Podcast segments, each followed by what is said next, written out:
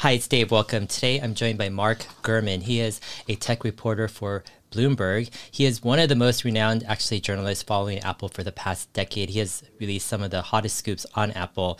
I'm honored to have him on my show. We're going to be talking about Apple Car, CarPlay, um, and how it relates to Tesla and the whole auto market. So, welcome, Mark. How are you doing?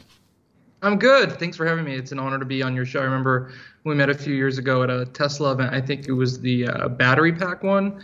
Um, so mm-hmm. that was fun, and I'm a big fan of your channel and Tesla and Apple. So I think it makes uh, for an interesting intersection here. Yeah, definitely. I mean, for those who have been who have seen your work, I'm not sure if they know that you've been following Tesla for quite a while. I mean, do you have a Tesla car by chance? I have a Model Y. Uh, okay. I got a Model Y uh, mid last year, so before some got of the uh, the price hikes. I, I, still believe it is the latest one. I could never tell uh-huh. Uh, with their, with their upgrades. I saw they did another price increase the other day. Uh, definitely the best car uh, I've ever had. It's actually only my second car that I've had personally. I didn't need one when I lived in San Francisco or when I was in college, but these days to get around LA, you definitely need a car uh, I think it's awesome. Some people like to call it an iPhone on wheels. Yeah. I think yeah. that's uh, that's it basically, and you know it gives a lot of promise for what Apple might be able to do in the space with user interface and autonomy and design. So I think that one of the biggest mistakes of Tim Cook's tenure at Apple was when Elon Musk came calling to try to sell Tesla uh, to Apple right before the, the Model 3 uh, issues with the ramp up there you know, for around $60 billion. I think Apple probably should have done it because I'm sure they've spent uh, not that much, but a considerable amount on their own car development and getting Tesla in the fold probably would have sped things up. Yeah, I mean, Apple could have done maybe like a twenty percent, you know, stake in the company at that time, or done something, you know,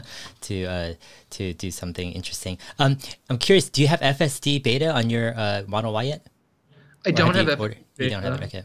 Yeah, but I use uh, the included autopilot from time to yeah. time on the freeway and some you know city streets from time to time. Uh, definitely want to give a shot on the FSD beta. I haven't had a chance to get that. Uh, I'm someone who believes in autonomy. I, have used the autopilot on some of the the curvier uh, canyons and such, you know, around California, and it's done pretty well. Sometimes it could be a little scary uh, you really want to actually have your hands on the wheel and pay attention. So it's not close to prime time yet, but you can see sort of like the framework of, of, the promise of autonomous driving. Yeah, awesome.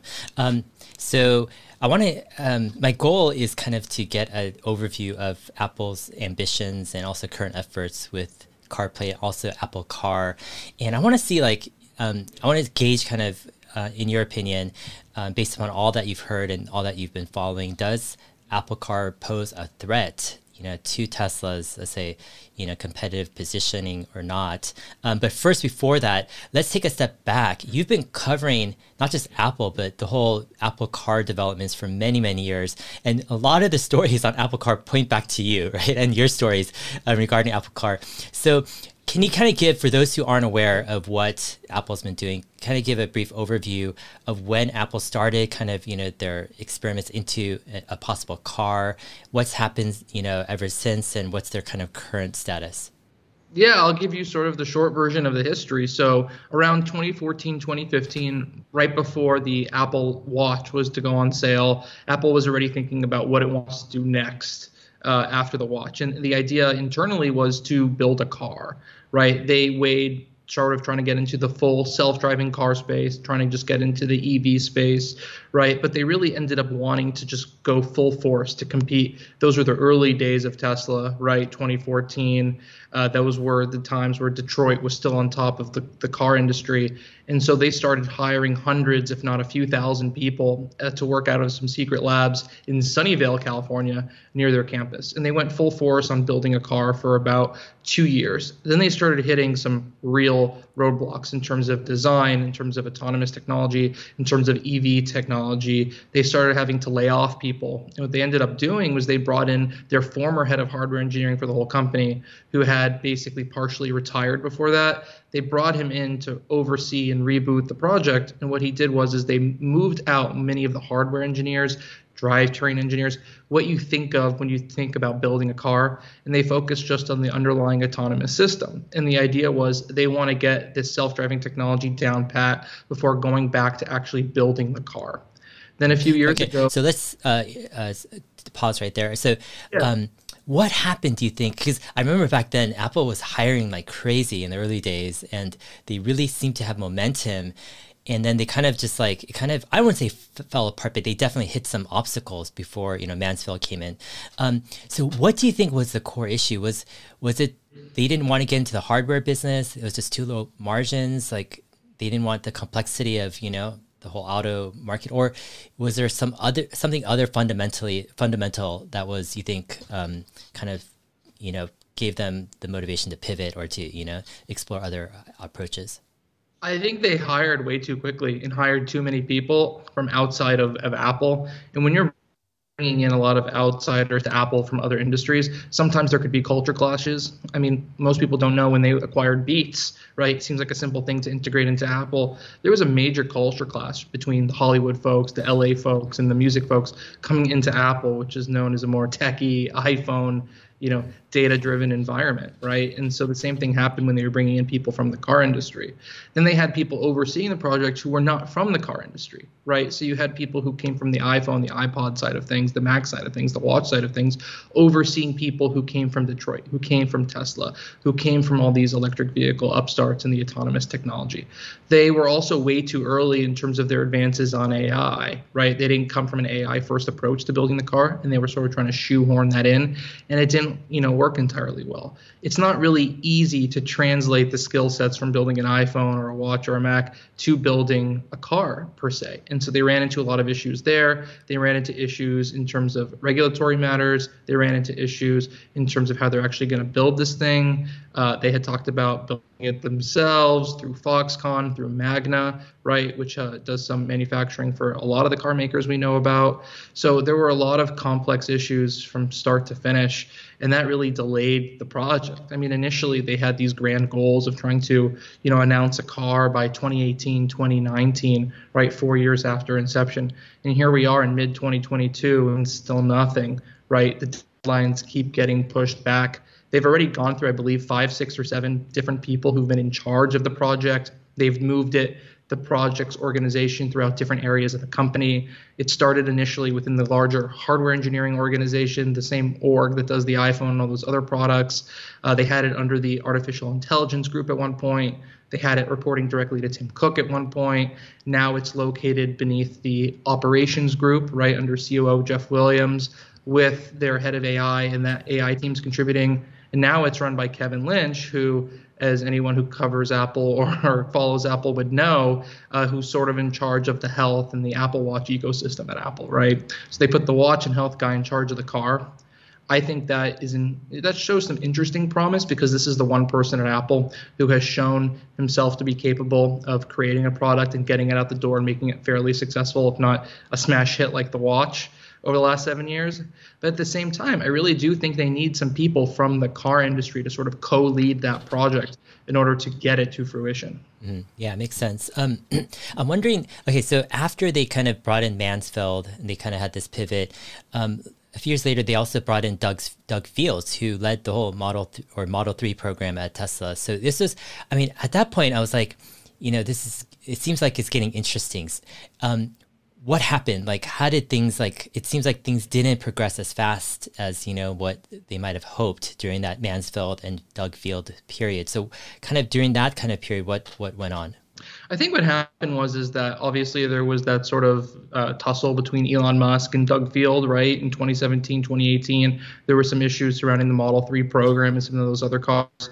And then Doug Field ended up being pushed out of Tesla or leaving Tesla. I don't recall exactly the circumstances, but I think Apple saw that and sort of jumped on the opportunity to bring Doug Field back into the fold. If you remember, Doug Field was a Mac and hardware VP at Apple before going to Tesla. That was after his Segway days. And sort of it made natural sense if Apple's going to try to ramp this car up again they're going to bring the guy who helped lead the Model 3 into the picture. So they brought him in, and things were seemed to be fine for about a year and a half, two years. They were getting closer to the point of talking to supply chain partners, manufacturers, really coming up with a vision for the car and really getting closer to really having a roadmap of what to do here. But then 2021, end of 2020, things really started to crumble right under Doug Field's leadership at Apple. Deadlines were being missed, uh, deadlines were being delayed. Optimism for the project waned. And then you saw the Apple Car management team. And when I see management team, that's the group of men and women under Doug Field who are running the whole project. It's sort of Doug Field's Apple Car executive team, right? That executive team under Doug Field two years ago, right, to the executive team under Kevin Lynch right now for the Apple Car, I would say it's about 90 to 95% different. It's, I believe it's been between 10 and 15 people over the years, but it basically has seen a complete turnover over the last two years, which is remarkable. If you look at Apple's other sort of Skunkworks project, which is the augmented reality uh, headset, what you've seen there is a pretty stable environment for management. And you've seen that across Apple's history, across all its major product lines. The turnover in Apple Car, in the Apple Car's executive ranks, actually, you know, funny enough, seems similar to the turnover in Tesla's executive ranks over the years with people coming and going and such. So, you know, it's, it's been sporadic at best. They've lost a lot of good people and they've gained a few good people, you know, over the last couple of years as well. But you know, it has been nothing short of a mess. But I think Kevin Lynch has come in there and he's brought a little bit more stability, brought some people from operations and the AI world, uh, as well as the Apple Watch teams, right? Not that really an Apple Watch is really comparable to a car, but they are trying to bring some stability there. And they still have these later this decade goals of shipping a car the question to me is are they going to hold off till they're able to do a level four, level five car, right? Really realizing on that dream of full autonomous driving? Or are they going to do something similar to Tesla autopilot level two, level three? Obviously, that's arguable, and come out with a really coolly designed car with a great user interface, right? Get ahead of autonomy, set the framework, set the stage, just like Elon Musk is doing, and really compete with Tesla on the existing parameters. Yeah. Um, do you think, in some ways, like Tesla releasing not just the Model 3, but then actually delivering on the Model 3, getting it below $40,000 at one point, and really just kind of doing, I wouldn't say doing what Apple would have done, but really taking this design ethos, the hardware and the software, the user experience, all of that together. Did that, do you think, put Apple at a pause and say, wait a minute, Tim Cook is adamant in only going to fields that they can contribute significantly in when Tesla went in and did what looked like kind of almost an Apple move with hardware, um, software, and UX. Um, do you think that gave a pause to, to Apple and said, wait a minute, we're not sure anymore if there's, you know, if it's an open field like it was before? I don't think it's only Tesla, to be honest with you. I mean, I think Tesla is the biggest name and incomparably the most exciting name in the EV and the autonomy space right now. But it's not just them. If you step back and you look at Apple's competitors in general, two of their biggest competitors are Google, right, and Amazon. And they, as we all know, are playing quite significantly uh, in the automotive space, right, with Amazon with their investments right, as well as Google with Waymo. And the way I look at the Apple ecosystem is that at this point, given Apple's size and how many customers it has and the competition, they really have to sort of dabble in everything to keep that ecosystem locked in. I'll, give you an example I give often, right?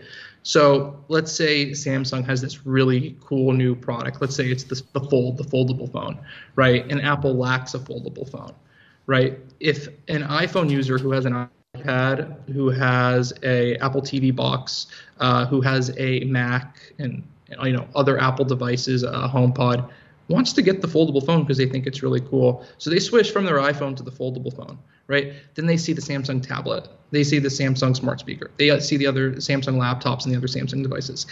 You slowly as a competitor can chip away at the Apple ecosystem as well as their services and software ecosystem, right, by just having one cool thing. And if Google, if Amazon, if Tesla start peeling people away from the Apple ecosystem device by device, Apple could have a problem on its hands. And so, what they really need is a tech product in every category. They need a product in every place that people spend in their lives. Uh, some research that I read recently is that people spend over an hour in a day in the US on average in their car, right? That's an hour of time that Apple could be losing a consumer to the Tesla user interface, to Waymo, to Amazon, right? Maybe Samsung will do automotive one day, right? And so I think their initiative in CarPlay, which I know we're going to talk about, and their work on an Apple Car plays into you know meeting that gap and quite frankly i think they should have done more to this point in a real you know car hardware to date right i think that apple has the means and the ability to really make a car on par with the 3 or the y or something even you know dare i say potentially better given that their expertise in, in hardware and software obviously that's a long yeah. you know roadmap there's a lot of work that needs to be done but I do think Apple has the means to be able to pull off an electric car, and it is a shame they haven't been able to introduce anything today. And it's you know odd to me that they're not even close at this point. Yeah. Okay. So let's dive into this a bit. So yeah, it's been like what seven or eight years, and Apple, you know. Um, doesn't have a car out, and it still seems you know quite a f- far way out. The question begs me is like, does Apple really want to make a car? Like, meaning, it takes a lot of risk, you know, to go all in in building this hardware. This it where it's life and death. If it has safety issues, you have recalls, and it's just a mess, right? And like to go into the auto market, which is a cutthroat, low margin market, Apple really, really want needs to want want it. They need to really, you know, have that commitment. And my question is, does Apple really have that right now? Or is it, again, what you're saying, this kind of dabbling needing to have products in all categories so just trying to find a way where they don't lose you know the auto market completely and if that's the case wouldn't just carplay in existing oem cars be more of the practical the safer route for them to go well, I, I think what you're seeing now is you're seeing dual tracks, right? You're seeing the Apple car hardware on one side, and you're seeing the new generation CarPlay uh, on the other side right? And I think the ideal for Apple would be to stay on this next generation CarPlay track for the next four or five years or so, and then replace that track with its ultimate car uh, down the road. And if that ultimate car doesn't work out yet again, they still have that CarPlay and it can keep building up from there. At the same time, they can use that CarPlay to gather data and knowledge on car manufacturing, car infrastructure, how the car works, gather data on you know all the things that you would want to know on how a car functions, right? All those partnerships and also building these CarPlay initiatives allows them to have these meetings and work hand in hand with car engineers from other companies and executives from other companies and sort of have those natural conversations about car hardware partnerships, car uh, component deals, car manufacturing deals, licensing deals down the road. So I think the two fit, uh, you know, very nicely together. My sense is that Apple has been ramping up hiring quite significantly on the car hardware itself. So I do strongly believe that that car hardware uh, initiative is still in the works and it is going full force. I do think it's probably going to be three to five years before we even see an introduction. But if you step back and you look at the Apple Tesla comparison, I went to the Petersen uh, Automotive Museum uh, recently, and they actually have the first Model S in there. And correct me if I'm wrong, but I believe the first Model S was dated 2008. It's 2022 at this point. So in the last 14, 15 years, you know, Tesla has done the Model S, right? They've done the Model Y, they've done the Model 3, they have the Roadster announced, they have the Cybertruck announced, all these other uh, car programs announced right? And Apple has been going at this car program with a few thousand engineers at this point for what, seven, eight years. And they have basically nothing at this point uh, to show for it. Obviously, they're not as public with their work uh, as Tesla is and as other automotive makers are. But still, I do think that Apple should have more to show for the last, you know, eight years of development time than they do today. Yeah. I think the promising thing we've seen uh, out of Apple's, you know, car initiatives to date is probably that new CarPlay. Mm-hmm. Yeah, I mean, it's interesting. I think the first Model S, I guess the prototype, I thought it was shown around the IPO time, or but in 2010, but I'm not sh- exactly sh- yeah sure about that. Um, 2010, yeah. Yeah. Um, so, okay, so with Tesla, they, you know, put out the Roadster. They put out the Model S, the X, and you know three. They kind of um, uh, they didn't work in closed doors, meaning they had a car shipped, you know, on the road.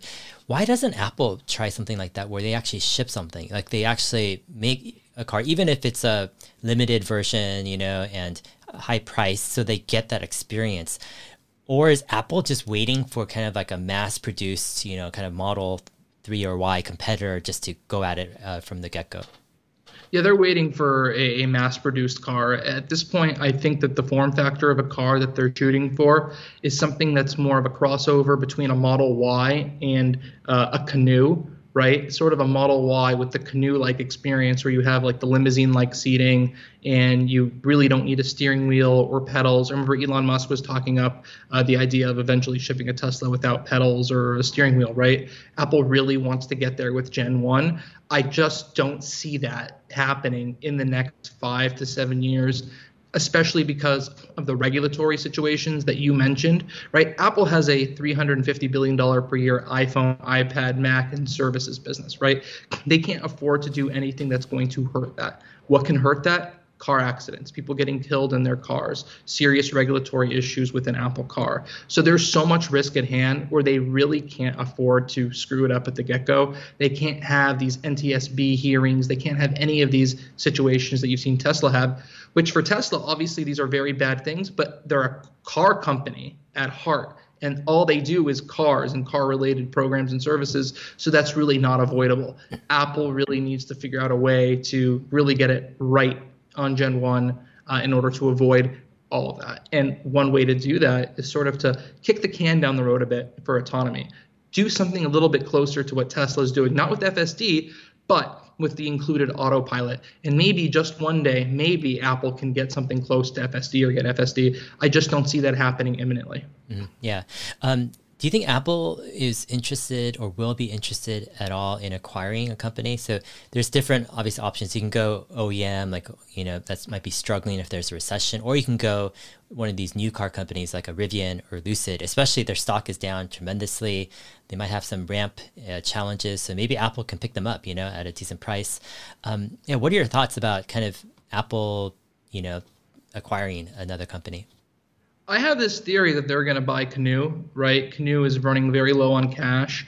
Uh, based on everything I've read, they probably don't have you know the best management and leadership. But I think some of the ideas they have there, maybe some of the patents and other IP and experience they have, maybe car-specific operations people, car-specific software people, uh, car-specific upholstery and internal and external materials people, right? So I think what you're probably going to see from Apple are acquisitions that are more like acqui-hires from Canoo. Maybe if you know Rivian and Lucid and some of these other car companies don't see success and they look to be acquired, you know, down the road in the future, especially given everything that's going on in the economy, I think that could serve as a big opportunity for Apple. Don't forget, Apple has about $200 billion in cash, right? Just a little under that, and so many other resources. They can take out debt, they can sell stock, they can do whatever they need to get money. They can afford to acquire some of these companies, and they can afford to make major investments, set up test centers, and really, you know, you know, buy their way into a car company and, and really get something done that's quite nice. I think that a Apple car with a amazing industrial design, cool interior, uh, great user experience, great software integration. Uh, I think that even without full autonomy, I think that could make a nice uh, competitor to Tesla. I think anything Apple does in the car space will be quite niche from the get go.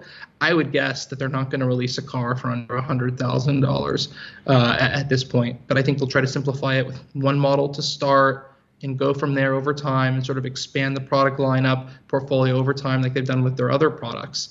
But I think the one, you know, mistake they probably made yeah let me take that back. I think they've made many mistakes in their car initiatives over the last, you know, several years. But I think the one, you know, major mistake they've made is they've compared their work in the car too much to a phone, a watch, a Mac, right? They, I think they've looked at it too much like just an additional product in our portfolio. Whereas a car, as you know, is a completely different beast. Maybe spinning off a car into, you know, its own other company and its own subsidiary, maybe that helps them work around some of these issues they've been having. Really coming across with a new culture and a new way of thinking uh, to build this car separate than what a real iPhone or iPad-like device is.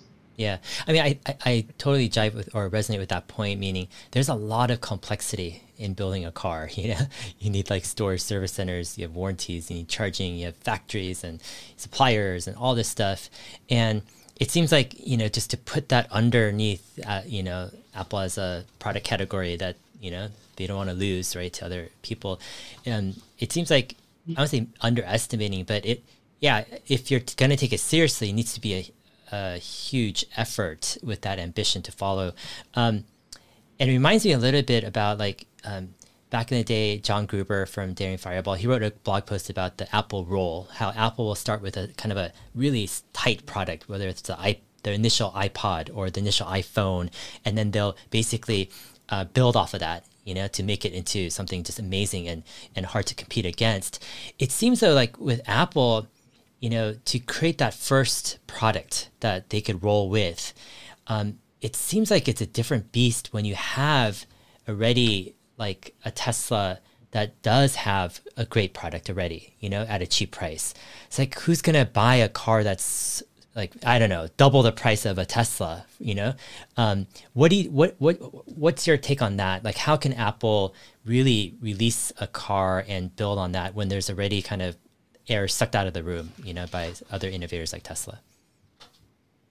Yeah, I mean, I think that tight integration between an Apple Car and their existing products, right, make it something that's, you know, really emphasized for iPhone users. Don't forget they have over a billion iPhones already out there being actively used in, I think, 1.6 or 1.7 billion active devices. So the Apple brand is so strong, I think that car would sell. I think in terms of uh, comparison, maybe in terms of luxury pricing wise, could be closer to something like a Lucid, right, which obviously is a, quite a bit more expensive than most of the Tesla models. Uh, one interesting thing about Apple, and one reason this might be taking so long, is Apple has done a version of everything you need uh, to be a successful car manufacturer, or car seller. Uh, but they've done it for their existing products. So I'll give you an example. What's one really key thing you need for a car? Well, you need a sales engine, right? You need leasing. You need those types of things, right? And so Apple obviously has done that for their existing products. You need repair shops, right? You need retail. They've done retail. They've done iPhone repair shops, right? You need insurance, right? They've done that for the iPhone. So they've done a lot of the things that you need for a car, but on a much different scale, right? With the phone and the pad and everything like that. And so what you're going to want to see is Apple replicate all of that for the car, right? They'll need their own operations group for the car, right? You'll need your own retail and online sales infrastructure for the car, right? And being able to build that up for expected Apple quality and Apple volumes is going to take a lot of time. I mean, I'm sure you know how long it took Tesla to get their uh, repair center ecosystem up to snuff. I still see people complaining about their repairs and the mobile repair centers and all that. So Apple's really going to have to replicate the whole idea of a Genius Bar and product leasing and sales and all of that for a car right? And that could take just as much time as developing the car itself. And so maybe that is one factor there too. Yeah, interesting. Um, so let's talk about CarPlay. So CarPlay is this other approach, right, that t- Tesla or Apple is doing to work with OEMs, um, where you basically kind of mirror your iPhone, you know, onto a screen. You're able to navigate, use the Maps app, um, music, entertainment, different things like that. Um, and overall, I mean, there's a couple impressions I have of it. First is it has taken quite a long time to roll out, you know, over the years. Like when I, I don't know when was the uh, CarPlay first announced? I think it was like a long time ago, right? Yeah, so CarPlay was first announced in 2013, okay. so nine years ago, but it didn't start rolling out until 2014. Mm-hmm. And the first car that it launched with was Ferrari. So obviously your your scale and your market share there started very slim. Uh, I think it's in most you know vehicles at this point, with Tesla being one of the major lone holdouts at this point. Yeah. Uh, I would love to get into that and some of the rationale behind that too. Yeah, yeah. Um, but yeah, CarPlay has pretty big distribution at this point. Yeah, I mean, um, that was my second impression is that now that it's been some time and manufacturers have adopted CarPlay, um, it's still kind of confusing why a lot of new cars only have wired CarPlay. Like they're still moving over to wireless CarPlay, which right. yeah. Is there any rationale behind that of like why that is? I think maybe some car makers one might be afraid of latency, which I've used wireless CarPlay before, and it's not really a major issue for me. Yeah. Uh, the other thing is component cost, right, and also handing off more control uh, to Apple. I know a lot of people. I get questions all the time: Is Tesla going to finally adopt CarPlay? as someone who has a Tesla and someone who you know lives and breathes the Apple ecosystem, I would absolutely love that. But as someone who considers himself to be somewhat intelligent, I think that would be an absolutely foolish move on the part of Tesla. And you would basically be handing over your integrated and linked ecosystem over to Apple, a company that wants to ultimately destroy you. So I think Tesla is pretty smart for not giving up control uh, to Apple at this point. Nobody's not buying a Tesla because it lacks CarPlay. Yeah, yeah. I mean, it's interesting because, yeah, I would imagine a lot of people would uh, like CarPlay in their Tesla just to get access to you know their um, their music better. Or I mean, Bluetooth works okay, but I guess integrated you know CarPlay would be better. But as you're saying, it seems like Elon and his team are keenly aware of what giving up or including CarPlay would do. Right, that would basically be inviting Apple to take over a big part of the UI and UX, and that once you let that in, how do you stop it? You know, it's like as yeah. as as Apple grows, right, their functionality, people want it more and more until, yeah, it's a tough one. I think um, it would be very foolish on on Musk and, and Tesla to open up uh, the Tesla to CarPlay. I think they just need to keep improving it. Um, I think the latest user interface that Tesla has done with the new nav bar at the bottom and some of the other bells and whistles they put in there, uh, I think it's getting quite good. Um, I love the new CarPlay user interface though, and the way it's going to take advantage of more displays in the car. I think some of the widgets they have and the personalization and customization they have on the instrument clusters and other elements of the car. I think that's really nifty. I think it's probably going to be two years before we can actually even try it out in person. But. I'm very excited to do so, and I think anyone who's in a a car that supports that next gen CarPlay uh, is going to be very happy. Uh, I love the new Mercedes. I believe it's the EQS, the electric S Class, right? The 450 or 500. I forgot the, the number. That has that massive display in the middle and the display over the wheel. So I think that you know the new CarPlay is probably destined pretty quickly for those uh, electric Mercedes, and I, I can't wait to test drive that and check out how it works in person. Yeah, yeah. I recently um picked up maybe this was about five months ago an IC car because I have to tow um, a car behind my RV uh, during like I take these long summer RV trips with my uh, kids, and um, I couldn't tow a Tesla, so I got an IC car and it has wireless CarPlay, and I'm just like when I use it, um, it's it it's it's great. It, it without it, the car is almost point or, or, the user interface is pointless. It's almost like I can't do anything in the car, right? right. it's like music, uh, navigation, all this stuff. But with it, it actually makes the car into something uh, quite usable. Um, and it seems to me that Apple has gained leverage over the years with OEMs where OEMs don't have an alternative like navigation system or you know operating system. So they've kind of relied on Apple and Google to provide that, right? So people can now go in and have a modern experience, but auto OEMs don't have that on their own. Do you foresee some type of I don't know, tension going forward because here you have, like as I was saying, it's like kind of like feature creep, right? Apple has gotten in uh, for our CarPlay. Now they want more of that, right? UX in the car uh, because people are in the car so much. But then the auto OEMs, they're like, do we really want to give that up, right, completely to um, Apple? So, what's your take on that? So I think there's a few factors at play here. One, I think there's the Android versus iPhone conversation and competition there. I think Apple sees the car as a, as a serious battleground, and obviously Android has Android Auto and Android uh, Automotive. For those unfamiliar, Android Auto is similar to CarPlay, where you plug your phone in and you get that Android-like experience. Android Automotive is where you actually have the Android operating system built into the car, whereas maybe in a Ford or another car previously you had QNX built in or another one of those operating systems. And so I think Apple wants to ultimately compete with Android Automotive and maybe license or sell a car OS operating system to these car makers, have the car makers pay them for it, and Apple can generate money, and they can really make the car third party cars the first time where Apple's distributing its own operating system to non Apple hardware. So I think there's a money making play down the road there. I think there's a competitive play trying to compete uh, with Android. I think there's an ecosystem stickiness play where you have this really cool car OS operating system or CarPlay ecosystem. And that's another reason why you want to stay with your phone your iPhone, your Apple device, because you know how it works, you like how it looks, and it's integrated with your car, and you're not going to switch away to Android and have to learn a whole other car operating system. So there are several factors there. And then the other factor at play is the learning, the data, the infrastructure that they may need to build that car ultimately. And then down the road, 10, 15 years from now, you might be in a situation as Apple where you sell your own car right? But at the same time, you're also basically owning the third party cars, the cars that are not actually distributed by Apple. And I think the extremely long term play here is that Apple's going to want to own the entire road here. And that mm-hmm. way, they can compete with Tesla not only for their own sold car hardware, but they can compete with Tesla and all these other car makers by also owning the in car experience in everyone else's cars if you don't own an Apple car. Yeah. So I that's why they have that dual track approach.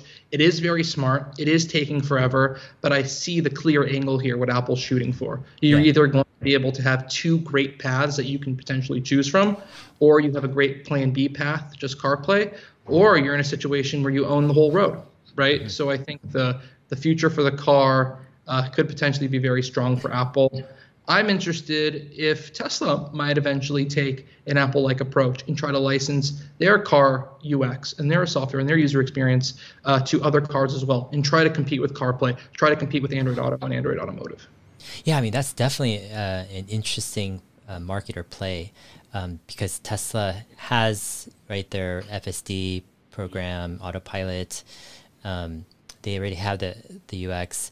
I mean, it all comes down to like how desperate these OEM, you know, car makers are, whether you know to, for them to cede over right this whole uh, user experience inside but it's possible like you know tesla does a revenue share you know where they're like hey if you know the option cost, you know, twelve thousand bucks, you get six thousand, you get six thousand. Or if it's a monthly, like you split the monthly cost or something where the auto OEMs are like, hey, this is pretty lucrative, you know, um, exactly. um, just to add Tesla, yeah.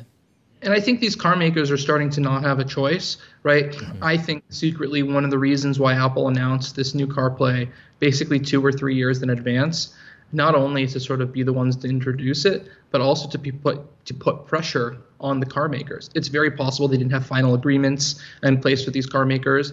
Now you have all these consumers, all these fans of different brands, whether it's Mercedes or Audi or Porsche or whatever, you know, you know, hound those car manufacturers to make sure they support the next generation CarPlay and letting those companies know, hey, we're not buying this car. We're not going to stick in this Porsche or Audi ecosystem unless you implement that new CarPlay. If you don't, we're going to take our money and buy a different car. So I think Apple's trying to put the pressure on the car makers to adopt a technology that you know Apple eventually will use to sort of outdo uh, those partners. Yeah, definitely. When I was shopping for my IC car uh, several months ago, my number one feature was wireless CarPlay. If it didn't have that, it, like I would not touch the car. You know, it's like that important.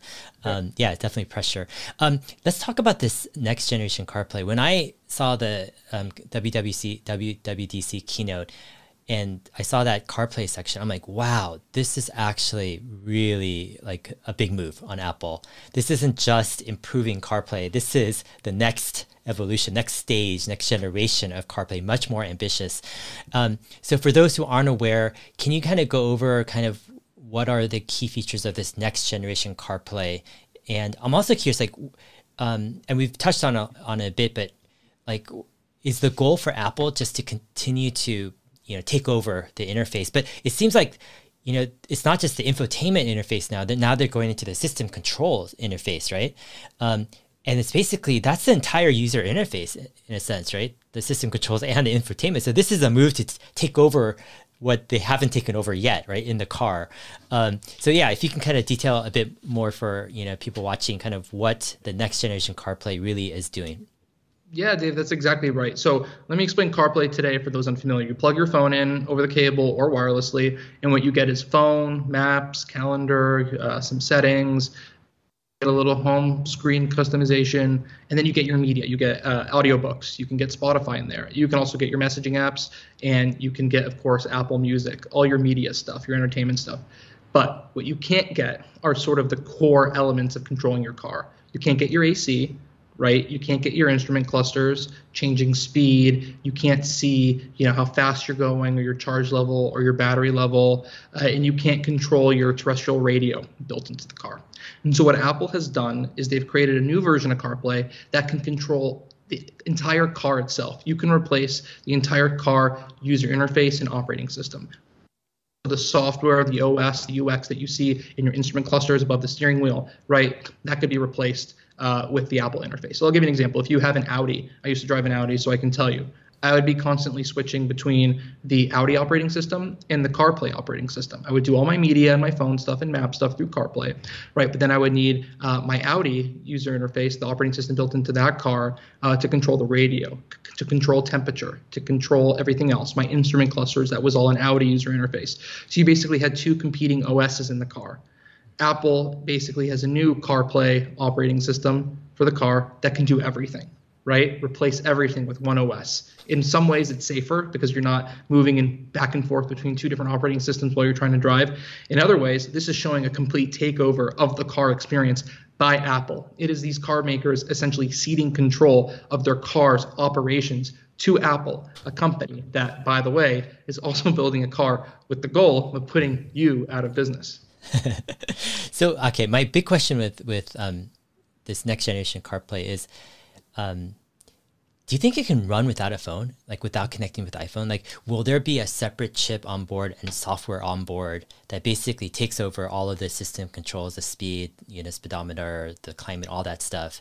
Um, where let's say you lose your, or you, you yeah, uh, they lose your phone or something, or you leave it somewhere. Can you still drive the car? You think with Apple's, you know, UX in the car, or will it be this thing where you have to have your phone near you and it then it loads up somehow you know the, the os so you have two os's you have the oems right system control os and then you have apple's system right control os is it two things or is it just one what's your kind of take on that so I think this initial version of the next gen CarPlay, at least how they've described it and announced it, based on what I heard, uh, it is iPhone connected as CarPlay is today, and that's CarPlay, and that's the equivalent to Android Auto eh, in the you know ecosystem there, right? But I also think down the road, what they really want to do is also have that Android Automotive, that QNX, that competitor, and replace the core operating system in the car with their own car OS, let's call it, right? And have that fully replace the built-in Audi interface, the built-in Ford or Porsche interface,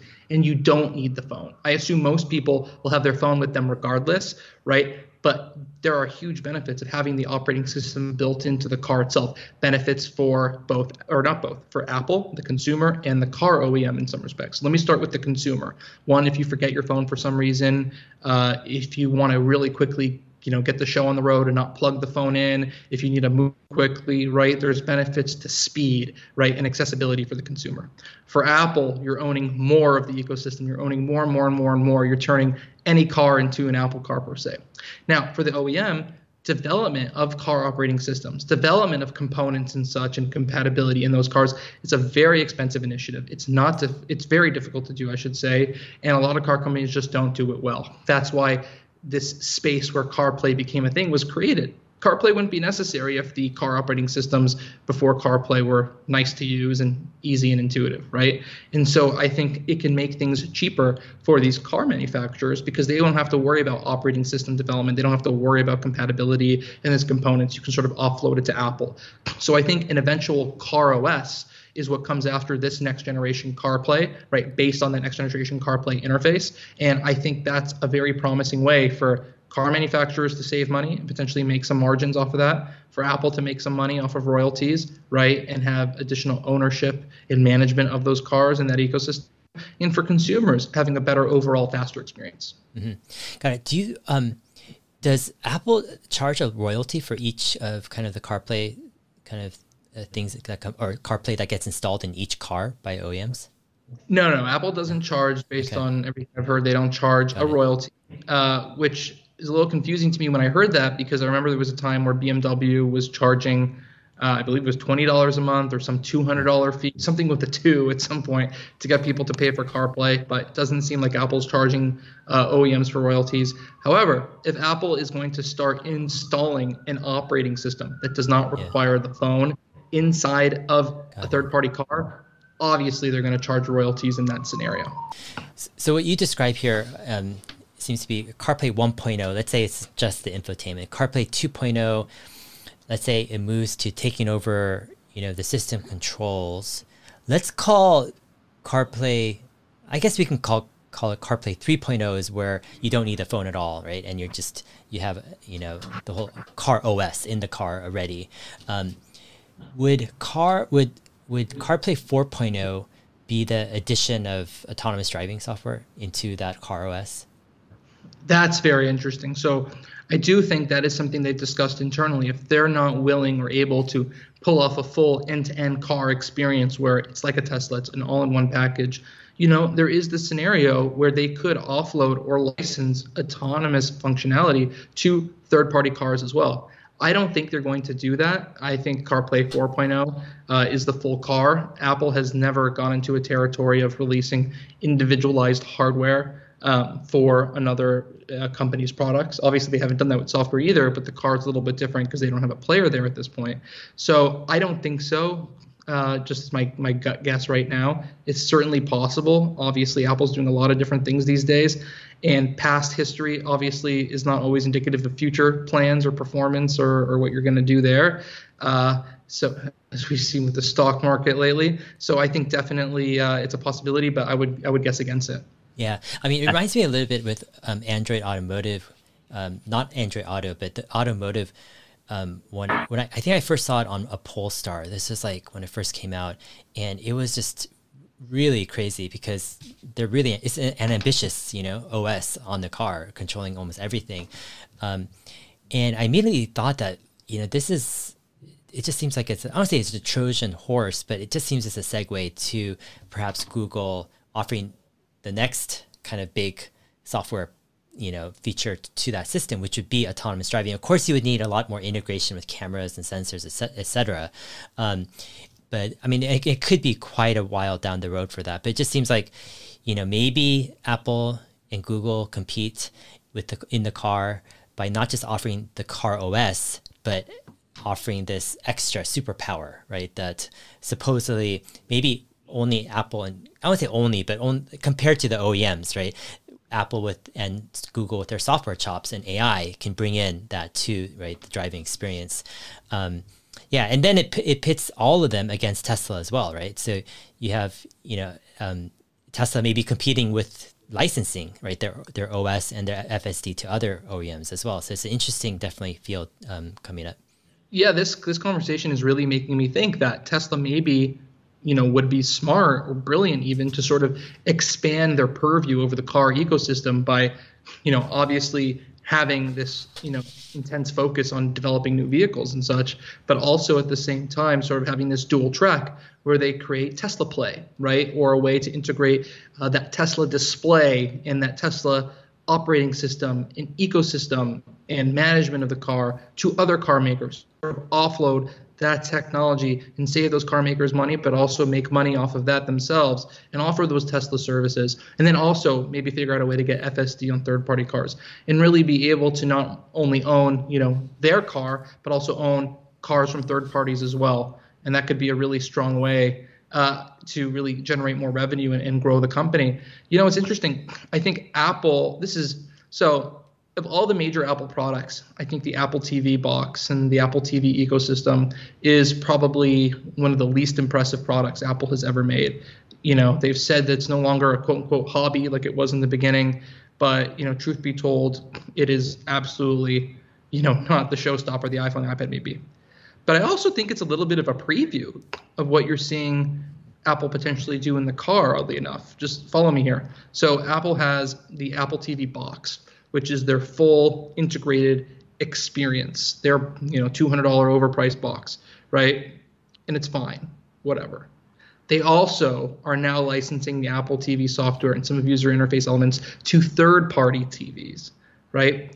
I believe that's the only Apple product where you have your in-house hardware, but you also have that dual track where you're licensing that software, right, and that those services and that ecosystem to third-party products. I think that's what they're going to do in the car right? You have your in-house car, that yeah. overpriced box, that vehicle, their hardware, all integrated, and then you have that licensing of some of that technology and software and other elements of the ecosystem yeah. to third-party models. Yeah, I mean the Apple TV uh, comparison is interesting because um, would you say the reason Apple never got into making an Apple like real TV is because of margins and just kind of it's just they saw the you know trajectory of where all this all the TVs are headed. It's just low margin, getting cheaper and cheaper. Eventually, you know, you have these crazy big TVs for like 400 bucks or something. And Apple, like, that just isn't sexy. And plus, you keep your TV for a long time, typically. So it's like, they're like, when they look at the TV, they're like, we like the experience. We want to own part of that, you know, viewing experience, but we don't like the hardware side of it. Therefore, they kind of kept with their Apple TV box for the longest time, and now perhaps licensing. Um, in a similar way, you know, could Apple be looking at the car business in a similar way, saying we don't like the hardware, low margin, you know, we just want to stay away, but we want that experience. We want to be part of that experience. Therefore, we have CarPlay and all this other stuff, right? Kind of like the Apple TV experience. Um, but yeah, I don't know. I mean, if Apple doesn't even make a TV, how can they? Like, why would they? I want to say why would they make a car, but um, it seems like something scared away Apple from the TV. I mean, I'm just curious. I mean, I'm sure you followed Apple TV for a decade. All the people claiming, you know, Apple is going to release a TV. So why didn't Apple make a TV? You know? Yeah, I mean, I think you're certainly Very, it's very possible some of those factors scare Apple away from a TV, or like they scared away from a TV, they might scare them away from a car. I think it's a little bit different though. So I think Apple looks at the problem with the TV is twofold: uh, margins, one, two, upgrade cycles right? This TV I had behind me, I've had for five years now. I would imagine I have it probably for another five years. That's 10 years. I think that's at least the average people may hold on to TVs. I think Apple looks at a TV as no different than appliance, like your dishwasher or your refrigerator uh, or your toilet, you know? So I think that's the issue with the TV. Now, while TVs are low margin, they're also fairly low revenue right? Those TVs probably don't top $3,000. And so I think the difference is while a car might be low margin, it's also extraordinarily high revenue. And there's really nothing else that is going to double Apple revenues other than a car. How do you get from 350 billion a year to 700 billion a year? Well, maybe having that car business ultimately over time would do that.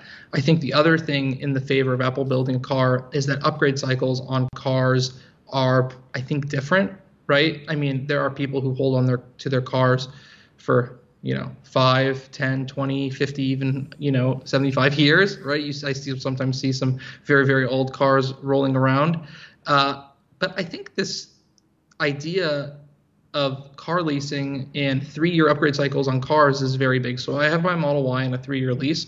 I fully expect to get a new whatever Tesla is to replace when my lease is up after three years, right? So I think Apple could really push a car uh, with a leasing program in a subscription-like program, just like Tesla is trying to do. And obviously, other car companies have been selling these three-year leases for for generations, right? So I think the fa- in favor for a car that makes it different than a TV is both the shorter upgrade cycles uh, as well as the the strong revenues. I'll probably have three or four different cars over the same lifetime that I have that TV behind me. So I think there is, you know, that difference there. At the same time, the margins issue is very real. Uh, the cost, uh, the manufacturing know-how, the complexity, the regulatory factors, uh, the risk involved with having a car company within Apple, those are all certainly still there, and you can't really take that away. Mm, got it. Um, okay, so going back to let's say uh, Apple's um, autonomous driving efforts. Um, are there really much evidence that you've come across with that Apple is super serious about autonomous driving? I know they have like I think what 69 or so Lexus SUVs registered in California. They have 100 and whatever 50 test drivers, etc. But besides that, I mean, a lot of companies, you know, have stuff like that, but are they really serious about autonomous driving and how far have they progressed? I mean, for me, the biggest sign that there what there was some seriousness was like I think they poached or they I don't say poached, but they hired Stuart Bowers, who was part of the AI team, um, actually presented at AI Day, the first one. Um, I think he was handling more of the software deployment into the car um, infrastructure. But yeah, that signaled kind of you know some seriousness. Also, Apple's kind of you know involving kind of their AI division and oversight into the uh, um, Apple Car team also signals that. But I don't know, just any insight, I don't say inside info, but any insight into kind of Apple's seriousness with autonomous driving? I think they're extremely serious. I think that this project was mostly born or revamped. Uh, generation two of their their car team in 2016 under Bob Mansfield was sort of revamped under this AI first approach and then you saw the car move, move team move under Apple's AI group and they have hundreds, if not thousands, of people in their AI group, their special projects group, working on the AI-related autonomous driving problems and technology for this future car, right? So I think AI is at the very core of what they're building here. I don't know this, but I would imagine they're not tied to that idea of having to launch a fully autonomous car for Gen 1 or quite frankly, I don't think they should be because I think it's going to take a little bit longer than they're expecting. Obviously, Stuart Bowers, like you said, has been there, I believe, since 2019, 2020, and he's a big part of their autonomous push there. They have so many of the top brains in the AI industry having worked on that car. Uh, Ian Goodfellow, who was a director of uh, ML and AI at Apple, who famously left recently over their return to office policy, right? He was one of the most, or is one of the most foremost people in all of AI in the world, and he was working you know, on the car project, right? He oversee oversaw, I should say, at Apple a team in Zurich, Switzerland, working on some of the underlying AI infrastructure for the car. They have teams all over the world working on the AI components for this car. Uh, certainly, I, the DMV numbers, right, are very difficult to read, and you can't really make some serious conclusions from there. I've only probably seen slight improvement on those DMV numbers over the years.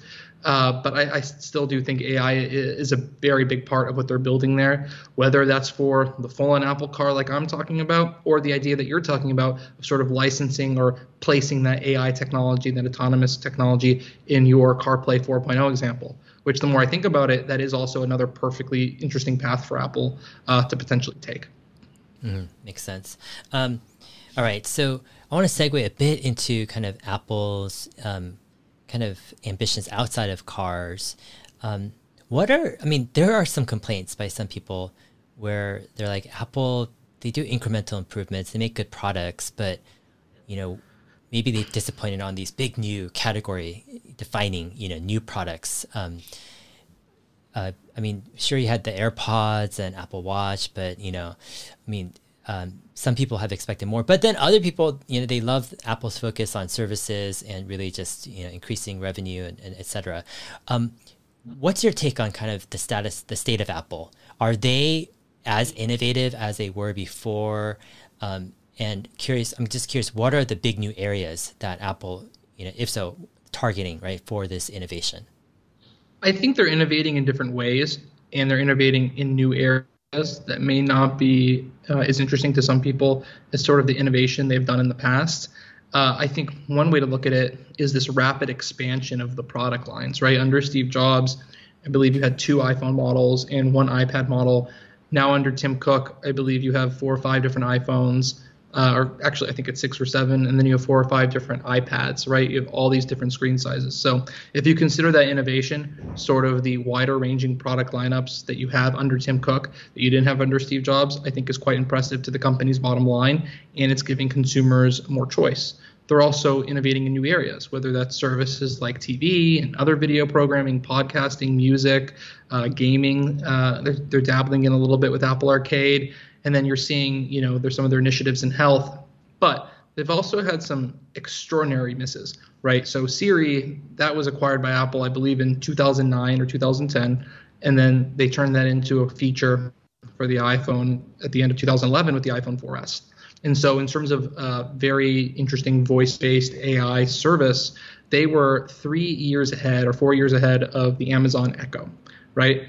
The amazon echo launched four years after Apple, and now I like to say that the Amazon Echo is four years ahead of Apple. So they've completely missed in, in, voice AI technology and really proving that is a core use case. I think they completely missed in smart speakers as well.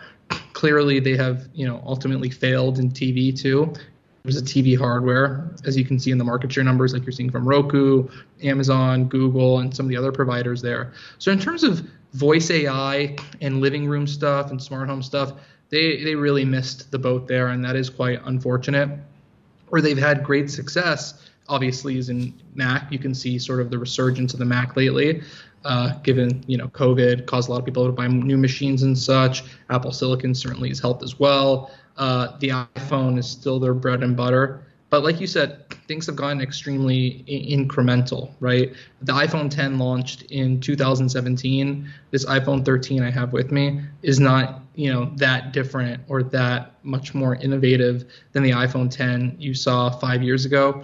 Samsung is coming up on its fourth generation of foldable phones later this year. Apple is still not even close to their first generation. Uh, I think that their first headset, which will be a mixed reality headset merging AR and VR, that will go on sale next year. It'll be supremely expensive, supremely high powered, and very niche to I think you know, uh, you know, very intense fans, maybe like you and I and some of you know our viewers, and it will not be a particularly hot mainstream seller. I think the closest thing that Apple has in the pipeline uh, to being an extraordinarily innovative new category would probably be their standalone augmented reality glasses, right? AI or AR only, uh, lightweight glasses, look like Ray Bans, really the next generation, the next big leap in technology. Uh, I think they those are going to be the next big thing for Apple for real, and I don't think that's coming particularly anytime soon. I still think it'll be three to five years minimum. Uh, so we are a ways away from seeing that big uh, innovation, right? And if you think about it, the Apple Watch, that's probably the last major thing Apple's done. That came out in 2015, and we may not see that next major big category, the AR glasses, until 2025, 2026. So that's going to be over 10 years. Whereas with the iPhone uh, and the iPad, you saw that three gap between the iPad and the watch. You saw that five year gap uh, between the iPod and the phone. You saw a six year gap between the iMac and the iPod. You saw a four year gap. Uh, so I think there's some work to do. Yeah. But maybe costs come down very quickly on the VR headset and it becomes a hit. I, I wouldn't bet. I wouldn't bet in that direction. I would bet the AR glasses are the real uh, long term product for Apple. Yeah, yeah, yeah. It's it's interesting. Like Apple to me um, is probably the company I get in terms of their products. I get most excited about after Tesla, just because like, I mean, every iPhone I get, it's just I'm super impressed by its quality and just yeah, its attention to detail. Uh, I love my MacBook Air. Can't wait for you know the next gen M2 chip. Um, they just make great products, you know that like I use every day. Um, but on the flip side, um, yeah, I mean, I guess not every company can be kind of like a, a category produce a category killer every couple years. You know, I guess Apple has done a lot. With AirPods, I wanted to ask you this: AirPods Pro, are they coming up with a new version soon? or should I wait uh, to buy some updated ones? That's another popular question besides yeah. Tesla CarPlay. Yeah, there'll be new AirPods too, uh, coming out towards the fall. Okay. Uh, they will have you know a new chip, better uh, sound, better voice uh, control. So you know I would hold off for those. It's funny because the batteries on these AirPods they only last two or three years, and the last AirPods Pro came out October 2019 it's getting to the point where I need some new AirPods Pro for myself yeah. too. Yeah. Uh, so I'm looking onto that. Let me ask you a question. So, yeah. what's your what what's what Tesla do you have? What's sort of your Tesla? Are you going to get a Cybertruck? What's your long term uh, plan there in terms of you know your sort of your Tesla product ecosystem? Yeah. So I I mean I started with the Model S back in like uh, beginning of 2014. Got a Model uh, three in the beginning of 2018 and then um, I'll probably get a Model Y. I, um, I have one on order um, uh, after this summer, after I do kind of this long trip, and then I'll get a Cybertruck next year. But for me, I get for me, it's like the motivation is I would keep my my three just because I, I like the low to the ground driving experience, but I'm getting I'm just changing out my cars just because as an investor, I want to test out the next kind of best Tesla product. Um, just to see if I get any you know insight or experience with that. So um, yeah, that's kind of my my thing. And then the thing that um, excites me the most about Tesla is just their FSD beta program mm-hmm. and, and and and seeing the progress of kind of innovation and and how fast it's improving. Um, I totally recommend. I don't know if they're giving that full self driving beta to monthly subscribers yet, but I think that would be once they start releasing it to monthly subscribers, that would be a great time to test it out because you don't have to fork over, you know, ten thousand or twelve thousand bucks for it. Um, you can yeah. try it out just for a few hundred dollars a month, but that is crazy. I think people are underestimating how far Tesla's come with that. Probably, I have tr- I tried out the new Model S yeah. uh, recently at the retail store, and that new display, the swivel display, and some of the controls there, and the new instrument cluster. That thing's amazing. It is just so beautiful inside with the display in the back, the two screens in the front. Uh, it'd be a perfect set of displays for CarPlay, by the way. exactly. Yeah, yeah. But the speed and the fluidity of the operating system, the Tesla OS, on the new Model S, it is night and day compared to my Model Y. Mm. So uh, I am excited about maybe getting a Model S one day. Yeah. And I do have a Cybertruck on order. Mm-hmm. Uh, just a hundred dollar deposit. Yeah, yeah, I'm not optimistic as you might be about it launching next year, but I cannot wait to get behind the wheel on that and ultimately decide if I want one or not. Yeah. I don't really need two cars, so I'll have to come to some sort of decision if I just want. I will sell the Model Y mm-hmm. or give it back, and the leasing program just get a Cybertruck or not get the Cybertruck. But uh, it's a pretty exciting time, I think, despite everything we've talked about to be someone who sits at the intersection of the Apple and the Tesla ecosystems. Yeah. I just wish there was a little bit more crossover. Yeah, yeah, definitely. Um, a couple more questions on Apple. So, um, does Apple? Do you think Apple should buy Peloton? Um, I don't. I, you don't I, really. I don't, Peloton. Yeah, yeah. I, I, don't see the purpose. I think that Apple c- clearly can go in on you know fitness software and the fitness services and ecosystem uh, in on itself. And I think that if it wanted to have its own home fitness equipment, whether that's treadmills or bikes and such, uh, they certainly can go at that by itself with much better fit and finish. Why haven't even, they done anything in that field of home fitness kind of subscription modeling? You know, I think there's some risk there for them too. I mean, we talk about car accidents and risk that you have in the car, right? But you saw what Tesla went through. Sorry, you saw what Peloton went through with the death of a child and other injuries that people have been sustaining on their equipment, right? I think there's a lot of innate risk there uh, with not a lot of potential long term benefit for Apple. So I think they're quite happy with the watch. I think they're, not think, uh, I know they're bringing the, as they announced, the fitness app uh, to the iPhone now, right? Yeah. Where you can sort of track your activity with the red move ring in there too now. Um, so I think they're happy for now with the watch and the phone uh, there. I think Peloton is so muddled up with operational inefficiency. Uh, their brand has been tarnished in, in, some respects, and I think they have so many issues that even at a you know bottom barrel price, I don't think it's particularly worth it for Apple. I think if they wanted, they could just replicate what Peloton's doing at a lower cost. Yeah, that makes sense. I just feel like um, Apple. I mean, with Tim Cook saying like he thinks health is going to be the big area you know, that that Apple leaves a legacy in. I just feel like there could be a lot more stuff that Apple could do in that field, even right now. like by um, not playing. Yeah, um, and. Uh, yeah. Right, my Siri just went off.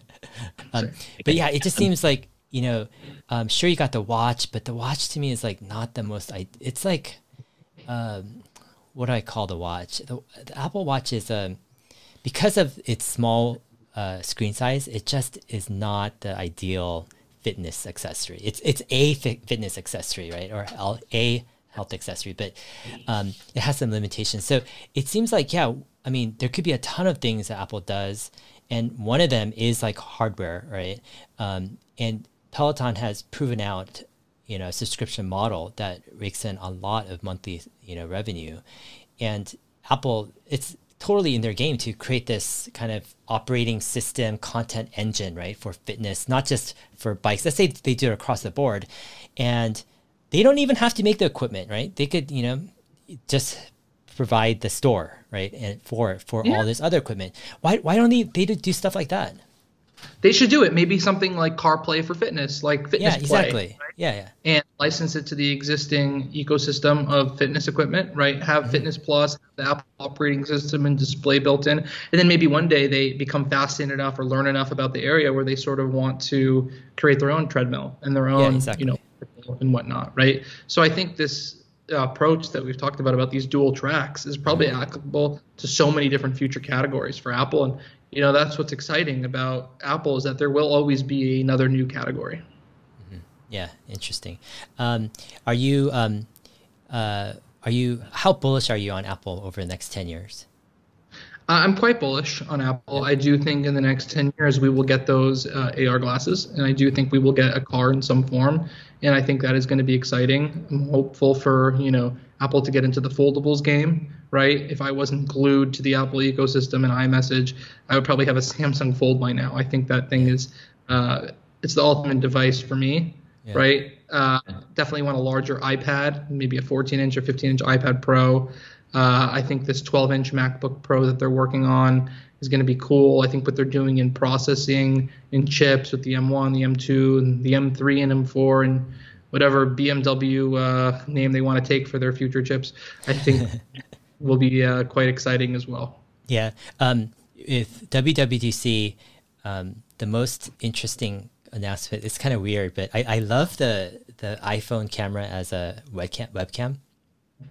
I know a lot of people didn't like that announcement saying it's so on Apple, right? To have this crazy, just clunky thing that you stick on your computer and use as a webcam. But for me, it's just like I love that idea because um, partly I, you know, I do YouTube videos, etc., and I know how good the iPhone rear camera is. It's like so stinking good. There probably will not be a webcam out there the next decade or two that's that, that's comparable, right, to an iPhone rear camera. So if you could just stick it on your your um, laptop, it just it just one of those things where I don't know how practical it is. I don't know, know if it's really going to make money for Apple. It's like an extraneous thing. Sure, it's kind of weird, but it just is such a cool kind of feature to have. I don't even know how it can segue into more innovation or what it could do, but I just, for me, I just really liked, appreciated that use case. But um, yeah, I don't know. It's just a, a comment I had on that. It's not very Apple-like in terms of yeah. how it works. Not this integrated package, but I actually think it is somewhat practical, right? Because you have this great camera. Why not? I actually wanted to use it for this, but I couldn't find a way to get the phone clip onto my laptop. Uh, and I think this camera on the laptop is, is perfectly fine, anyways. But I definitely will be one of the people who orders uh, those clip-ons from Belkins or yeah. whatever, whoever sells them to use this feature. Uh, I think it is very interesting and it is useful. Apple's trying more things these days, as you've seen with the latest MacBook Pro and such, where they're sort of throwing away the need for thin and light and focusing more on performance and usability. And I think that feature is, is, is one example of that, probably. Yeah, definitely. Uh, Mark, uh, it's been a fun catching up with you on all things Apple and Tesla. Um, yeah, big fan of your work. I, have been following you since actually the early days, 2010, 11. I've been always a big Apple like fanatic. I used to check MacRumors and other sites like every day, like five to ten times a day, you know, for multiple years. Um, yeah, yeah. So um, I feel that. Yeah, yeah. Um, definitely fun catching up, and uh, I appreciate your insights on Apple. Uh, fun to learn, and um, yeah, definitely would love to uh, catch up and chat again. Any kind of last words? Where can people find you uh, if they wanted to follow you? Yeah, thanks for having me. Uh, obviously, you can find me at Bloomberg.com. Uh, also, I have my weekly newsletter where I've been talking a lot about this CarPlay and Tesla and whatnot. You can get that at Bloomberg.com/slash Power On, and you can also follow me at Twitter.com/slash at Mark Gurman. And uh, if you go to my bio page on Bloomberg.com, you just click my name on any Bloomberg article. You can actually sign up to get an email uh, alert, a free subscription uh, to get an email anytime a new article comes out. So uh, please do that. Check out my latest stuff on Tesla, Apple, and whatnot. And uh, of course, Dave, it was great to be on here with you. Awesome. Appreciate it, Mark. Have a great day. We'll see you later. You too. Bye. Cool, man. Um, thanks.